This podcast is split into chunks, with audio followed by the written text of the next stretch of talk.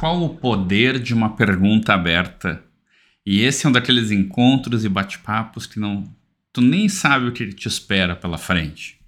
Vamos lá? Seja muito bem-vindo, meu amigo, minha amiga. Tu está aqui no, no podcast Escreva Sua História. Eu sou Alex Fagundes.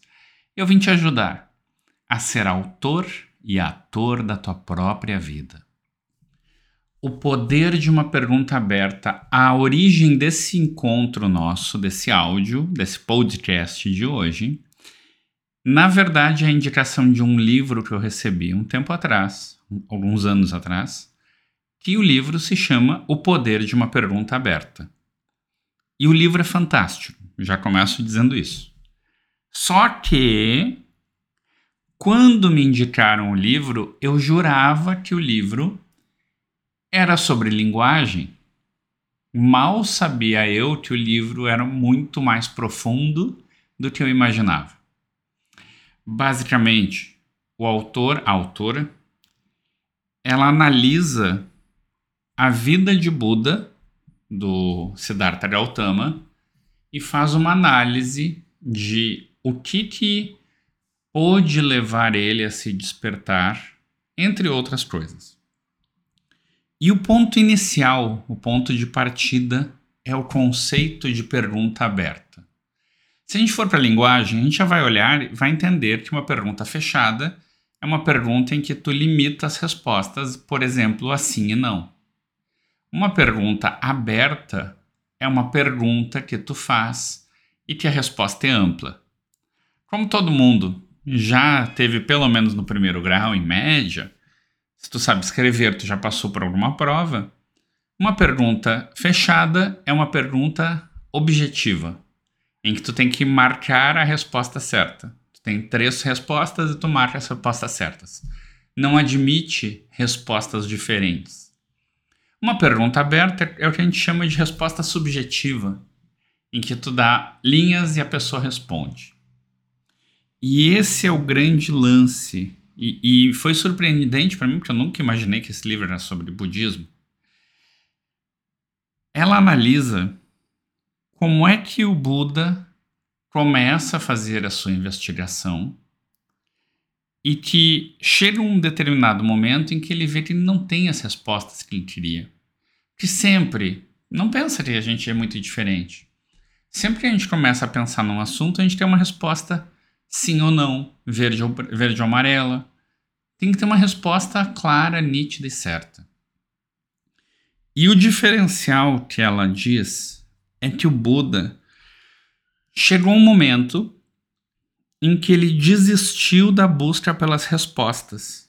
E aí ele encontrou uma coisa mais interessante do que as respostas.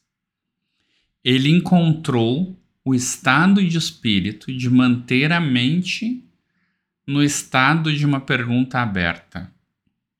E isso é que é o grande lance. Quando a gente entra num estado assim, ou seja, qual é o poder de uma pergunta aberta?